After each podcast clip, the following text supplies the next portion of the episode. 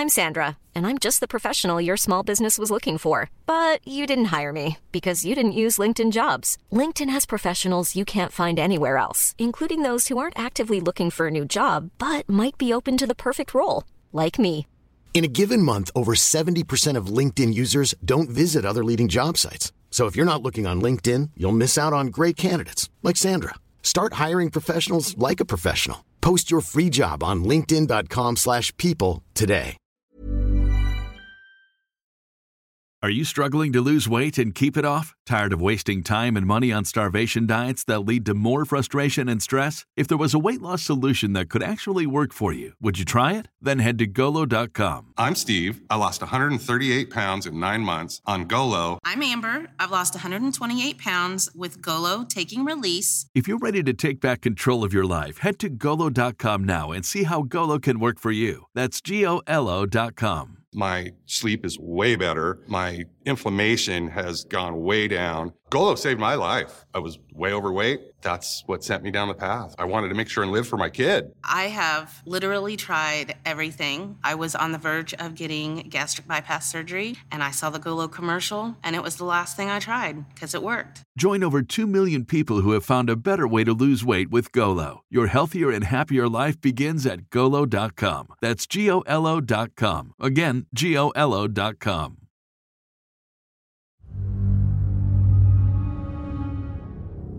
Kumusta po, Sir Jupiter? Tawagin niyo lang po ako sa pangalang Nelson. Nagbakasyon po ako sa probinsya ng pinsan ko sa Ilocos at doon ko naranasan ang kakaibang bangungot. Akala ko ay simpleng bangungot lang ito. Pero nalaman ko sa pinsan ko na dulot pala ito ng tinatawag nilang batibat. Laking Manila ako at hindi ako naniniwala sa kwentong bayan na pasalin-salin sa dila ng mga tao. Dahil madalang akong umuwi ng probinsya, sabik ako sa pagpunta sa mga gubat at bundok. Nang sabihin ni Pinsan na pupunta siya sa bundok para kumuha ng kahoy na pamalit sa haligi ng kanilang bahay, Yari sa kahoy ang bahay ni na pinsan at nang makita ko ang haligi nila, inuubos na ito ng anay. Nakabaon kasi ang haligi sa lupa kaya madaling anayin.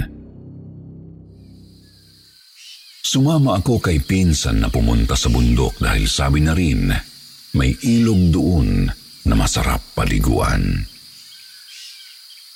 Halos kalahating oras din ang aming nilakad bago marating ang ilog. Sulit naman po ang pagod nang marating namin ito. Malinis at malamig ang tubig.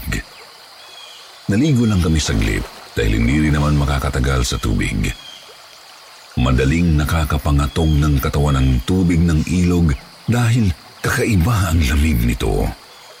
Malamig din ang simoy ng hangin dahil malalaki at nagtataasan ang mga puno sa gilid. Matapos kaming maligo sa ilog, naghanap na kami ng punong pwedeng gawing haligi. Sinuyod namin ang kanilang lupa sa kakahanap ng puno na pwedeng putulin. Medyo nahirapan kami dahil ang kailangan namin ay tuwid ang katawan. Apat na haligi ang kailangan namin, kaya hirap kaming makahanap ng isang puno na may sangasana para isang tumbahan na lang.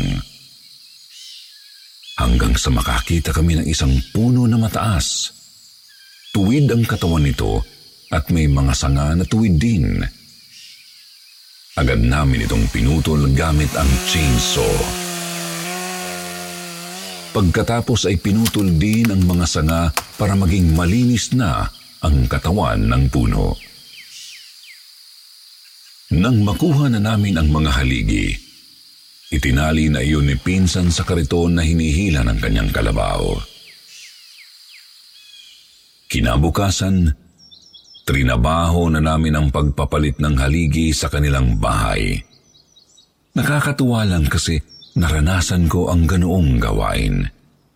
Medyo mahirap kapag hindi ka sanay. Dahil sa pagod, nakatulog ako agad matapos naming kumain ng hapunan. Maagang kumakain ang mga tao sa probinsya, lalo na sa lugar na pinsan dahil wala namang kuryente sa kanila. Wala silang ibang paglilibangan sa gabi. Kaya natutulog na lang ng maaga. Doon na nagsimula ang kakaiba kong karanasan. Alam kong gising ako, pero sobrang bigat ng aking pakiramdam. Hindi ko magawang igalaw ang aking katawan. Kahit palukap ng mata ko, hindi ko maibukas. Nakakaamoy ako ng usok na ipinagtataka ko kung saan nang gagaling. Alam kong malalim na ang gabi dahil naririnig ko ang mga kuliglig na humuhuni. Kaya nagtataka ako kung bakit may usok. Tulog na ang lahat sa bahay at siguradong wala nang magluluto. Masyado pang maaga para gumising sina pinsan at maglingas ng apoy sa kalan. Pero ang usok ay pumapasok sa aking ilong at nahihirapan akong huminga. Nagsimula na akong kabahan nang maramdaman kong may umakyat sa papag na hinihigaan ko. Narinig kong lumangit-ngit ang papag. Bumaba ito ng bahagya na parabang meron talagang sumampa. Maya-maya, naramdaman kong may umupo sa ibabaw ng katawan ko.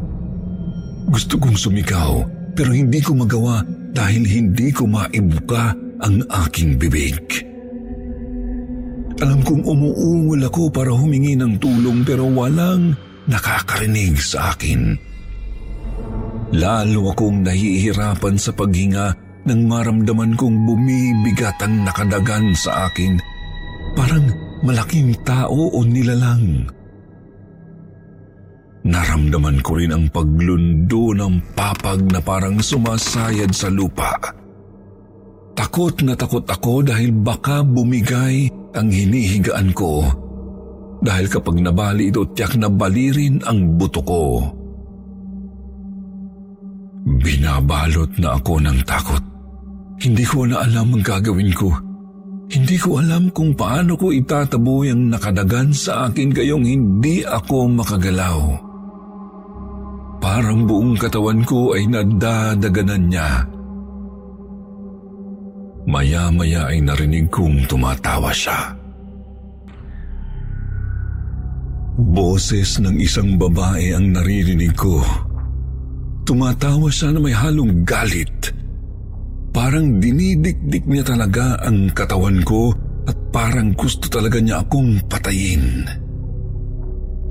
Ang amoy ng usok na nanunuot sa aking ilong unti-unting nag-iba. Naging mabaho na ang amoy. Parang kalabaw na hindi na paliguan ng ilang araw. May naaamoy rin akong mapanghi Gigil na gigil sa galit ang babaeng dumadagan sa akin. Narinig ko pa ang sinabi nitong mararanasan ko raw ang mawalan ng tahanan. Gigibain daw niya ang bahay ko. Nag-isip ako kung bakit galit sa akin ang nilalang na yun. Hindi ko alam kung bakit siya nagagalit. Maya-maya ay naramdaman kong umuuga na talaga ang bahay. Pakiramdam ko ay ginigiba talaga ito. Yumayanig ang hinihigaan ko at dinig na dinig ko ang langit-ngit ng mga haligi.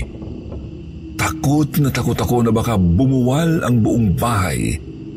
Kahit alam kong matibay ang pagkakalagay namin sa mga haligi, pakiramdam ko ay magigiba nga niya ito. Inisip ko na hindi totoo ang nararanasan ko na baka binabangungot ako. Naalala ko ang sinabi sa akin ng papa ko nang minsan na bangungutin siya. Alam daw niyang gising siya, hindi lang makagalaw. Humihingi siya ng tulong pero walang nakakarinig. Ang sabi niya, pilitin lang na gumalaw o igalaw kahit ang dulo ng daliri para magising ako. Sinubukan ko, pinilit kong igalaw ang mga daliri ko. Naiiyak na ako sa hirap Akala ko'y madali lang dahil katawan ko naman ito pero dahil may nakadagan sa akin na mamanhid na ang buo kong katawan at pakiramdam ko ay mawawalan na ako ng malay. Samahan pa ng kaba at takot na nararamdaman ko ay talagang pinanghihinaan na ako ng loob. Pero ginawa ko ang lahat kasabay ng panalangin Itinuon ko lang ang atensyon ko sa pagpapagalaw ng daliri ko sa paa. Pakiramdam ko kasi ay yun ang mabilis pagalawin. Ilang minuto pa ay naigalaw ko ang dulo ng aking hinlalaki sa paa tapos unti-unti pa ang iba kong daliri hanggang sa maigalaw ko na rin ang buong paa ko. Naramdaman kong tumalsik ang nakadagan sa akin Sumigaw pa ito sa galit. Nang maigalaw ko ang ulo ko, mabilis ko itong iniangat. Hingal na hingal ako habang hinahagilap ang nilalang na dumagan sa akin. Nakita ko ang sobrang laking babae. Mataba. Bilog na bilog ang tiyan sa katawan. Maitim siya. Mahaba ang buhok. Galit na galit siya sa akin. Lalo akong natakot nang makita siya. Akala ko ay babalikan niya ako para saktan o patayin. Pero bigla siyang tumakbo papunta sa haligi na aming ikinabit. Lumusot siya noon at tuluyan nang nawala. Sa sobrang taranta ko ay nahulog ako sa higaan. Nagising si Pinsan nang marinig ang kalampag at agad akong pinuntahan. Tinanong niya ako kung anong nangyari. Matapos niya akong tulungan na makatayo, ikinuwento ko sa kanya ang naging karanasan ko. Ang sabi niya, batibat daw ang gumambala sa akin. Mukhang maliraw ang pinutol naming kahoy dahil lumulusob lang ang batibat kapag pinerwisyo ang kanilang tirahan. Kinabukasan nagpatawag ng albularyo si Pinsan. Pinadasalan niya ang mga haligi. Sinabi ng albularyo na ang puno raw na aming pinutol ay tirahan nga ng mga batibat. Dahil may koneksyon ng puno sa mga batibat, Ginagawa nila itong lagusan para mapuntahan ang kumuha sa kanilang tirahan at bigyan ito ng parusa. Inalaya ng dasal at alay na hayop ang mga batibat. Humingi na rin kami ng tawad sa mga batibat. Ang sabi ng albularyo, isinara na niya ang lagusan at sana nga raw, hindi na kami gambalain pa ng mga ito. Ilang araw pa akong nanatili sa bahay ni Napinsan, pero wala na akong naranasang kakaiba. Hindi na ako binangungot. Hindi na ako dinalaw ng mga batibat. Mabuti na lang at tinanggap nila ang aming paghingi ng tawad. Nagtataka lang ako kung bakit sa akin lang nangyari yun. Ang sabi ni Pinsan, Baka raw sa akin nagalit dahil ako ang nagputol sa puno gamit ang chainsaw.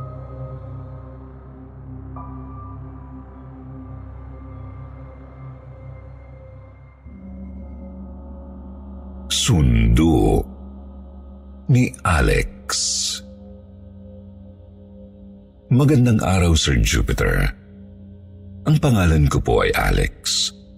May ibabahagi po akong kwentong karanasan ko noon sa probinsya ng Negros Occidental. Mga taong 2012 po ito nangyari. Ang hanap buhay namin doon ay pangingisda at pag-uuling.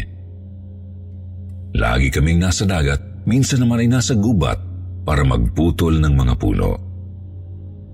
Kasama ang mga kaibigan kong naghahanap buhay rin, mga nasa labing walong taong gulang pa lang ako noon.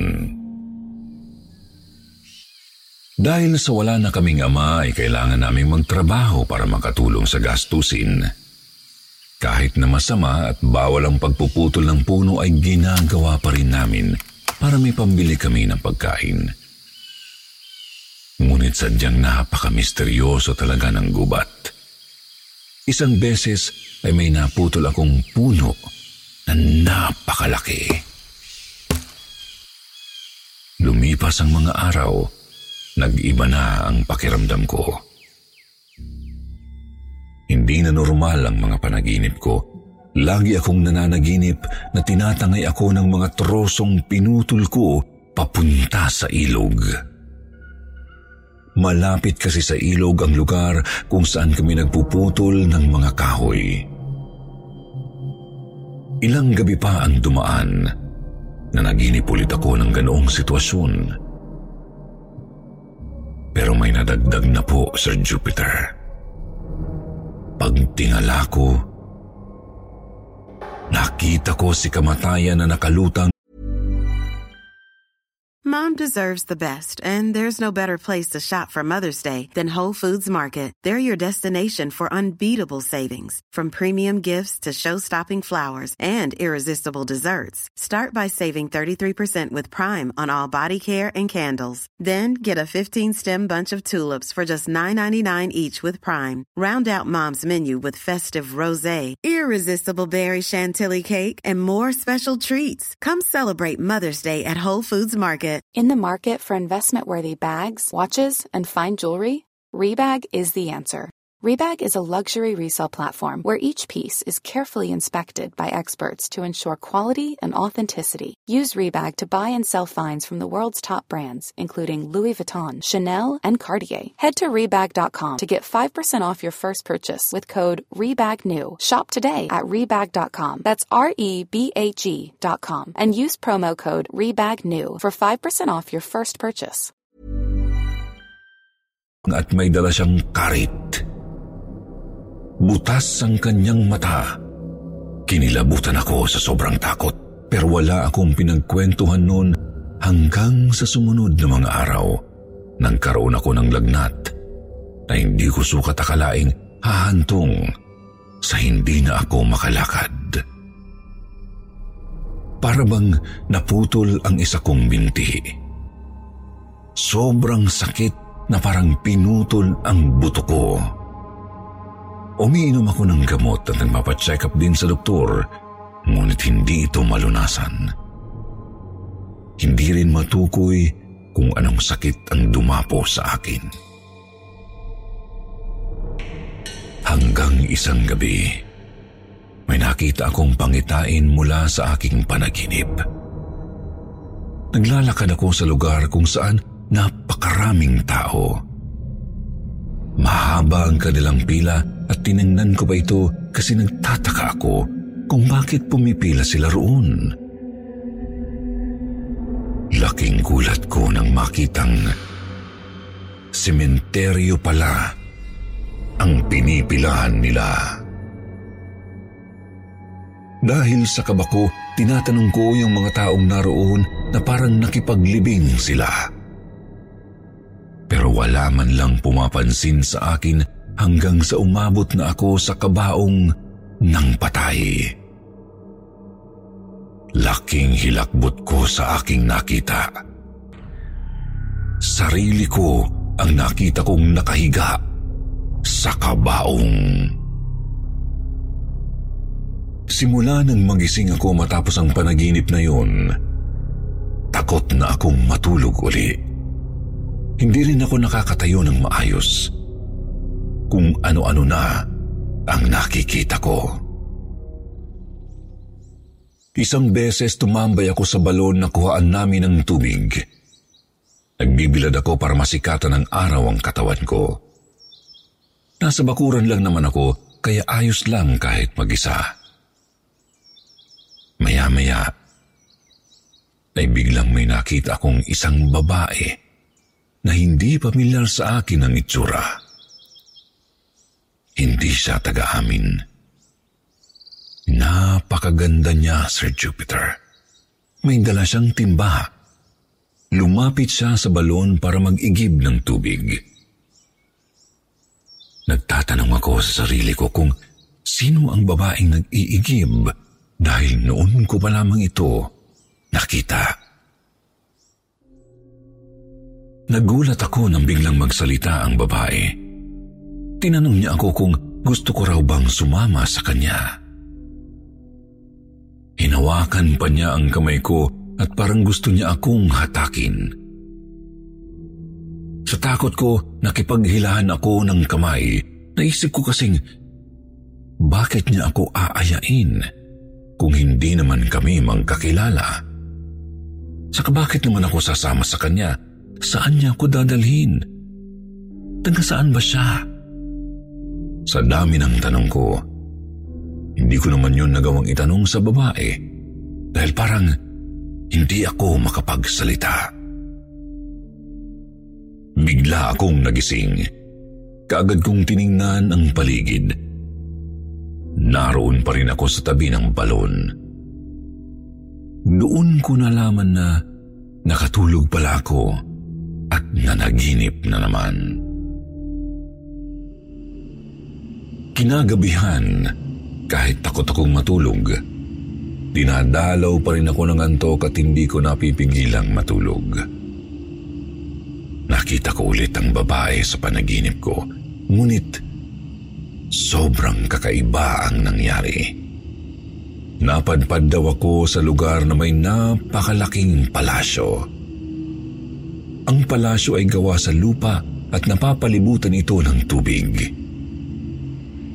Pagpasok ko sa pintuan kasama ang babae, siya ang nagdala sa akin doon. Nagpalakpakan ng mga tao sa loob ng palasyo na parabang binabati nila ako sa aking pagdating. Nagkaroon pa ng pagtatanghal para sa aking pagdating sa kanilang lugar. Parang ipinagdiriwang nila ang pagdating ko. Pagkatapos ng isang sayaw na palabas, ipinasyal ako ng babaeng kasama ko sa lupain nila.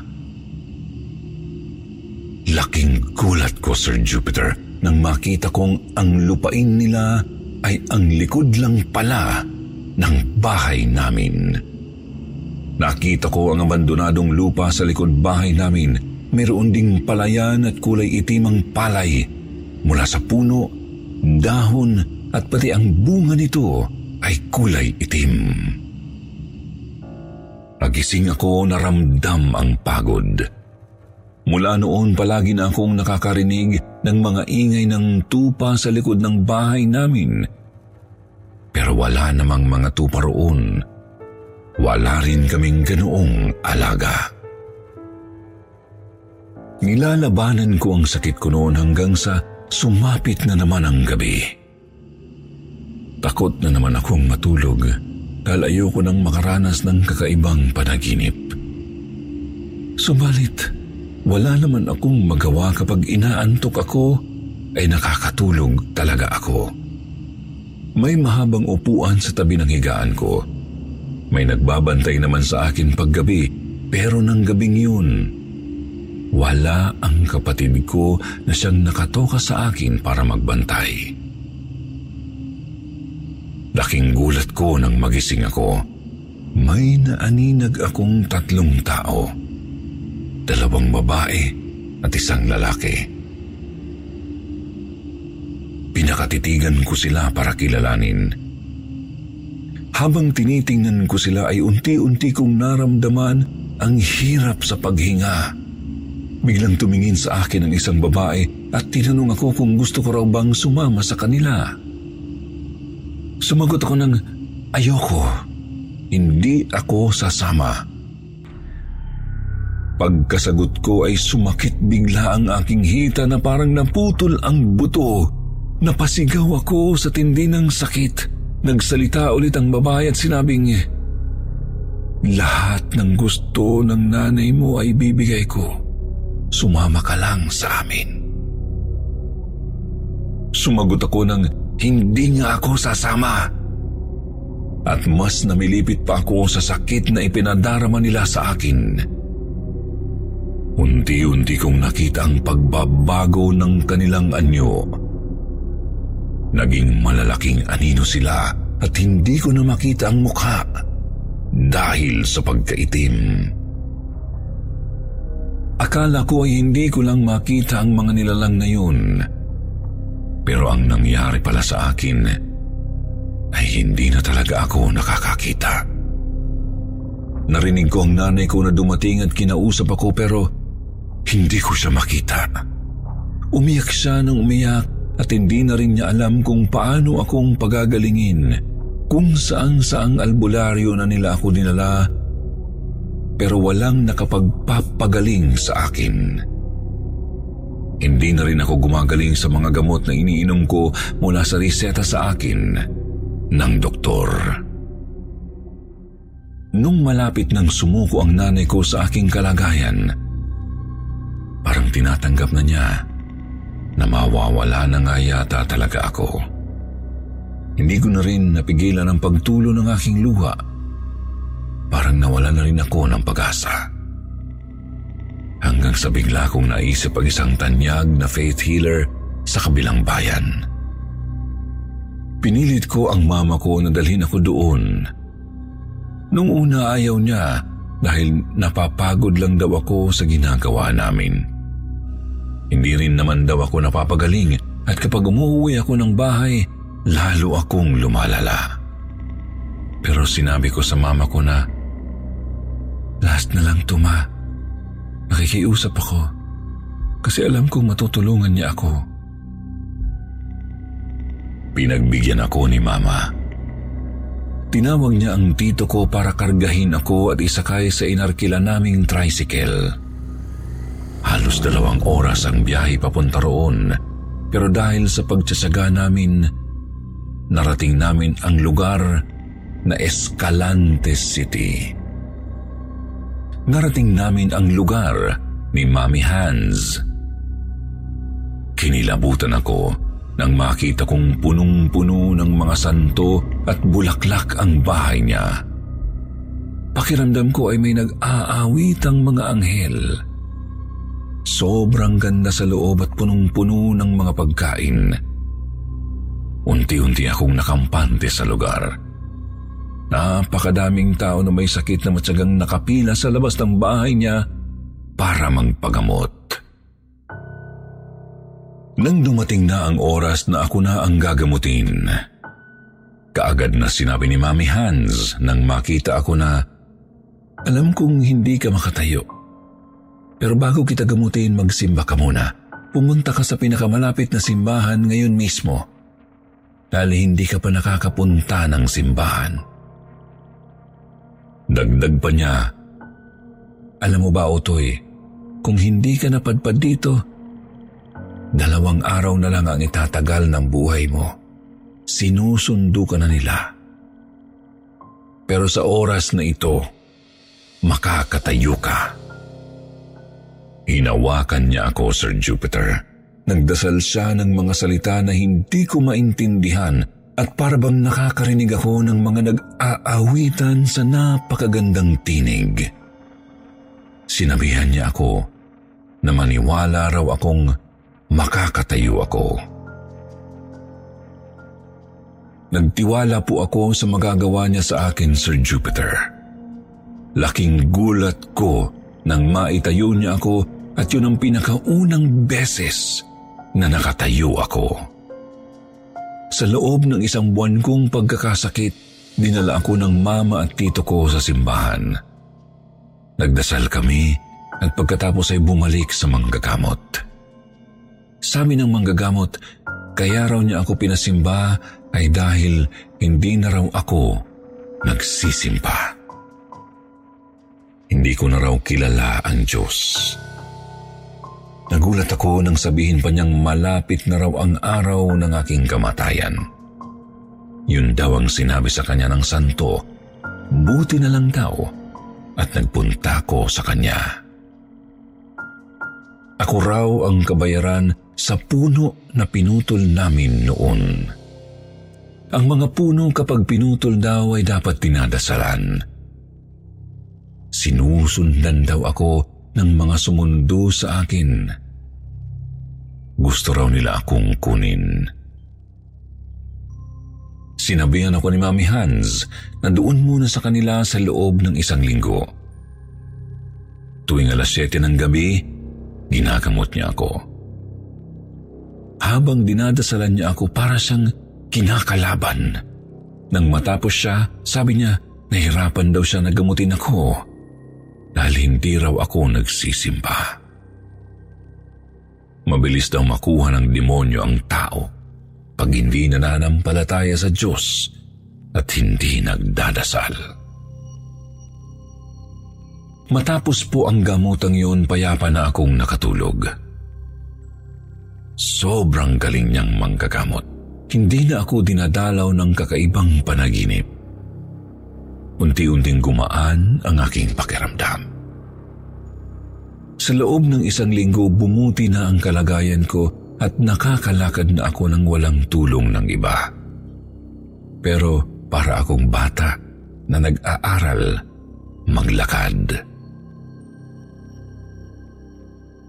Araw-araw akong ginagamot ni Mami Hans at lumipas ang isang buwan, nakakalakad na talaga ako ng maayos. Bilang kabayaran, naglingkod ako sa kanya sa loob ng apat na buwan. Tumutulong ako sa panggagamot niya sa kung saan saang lugar. Nakakahanga ang taong kagaya niya. Limamput apat na taong gulang na siya, ngunit pagtitingnan ay parang nasa edad 25 lang. Marami siyang ginagamot kagaya ng may sakit sa bato, sakit sa baga at kung ano-ano pa. Ang pinaka nakakahilakbot na nakita ko sa akto ng panggagamot niya ay nanggamutin niya ang taong may hepa. Naninilaw na ang mga mata nito na akalain mong wala ng pag-asa pang gumaling. Naglagay siya ng langis sa kamay, pagkatapos ay nagdasal at ipinahid ito sa bandang tiyan ng pasyente. Pagtanggal niya ng kamay sa tiyan ng lalaki, may mga nana na tumulo sa palad niya. Isang linggo lang ay gumaling na ang lalaki. Tumatanggap siya ng mga alagang hayop na kusang loob na ibinibigay ng mga nagpapagamot sa kanya. Napakahiwaga po talaga ng mundo, Sir Jupiter. 28 years old na po ako ngayon. Mula noon, marami na akong nakikita na hindi maipaliwanag sa pagsapit ng dilim. Sana ay mabigyang buhay po ninyo ang aking kwento. Maraming salamat po Sir Jupiter at sa lahat ng bumubuo ng kwentong takip silim. Lagi po akong nakikinig sa inyong mga kwento. Mabuhay po kayo.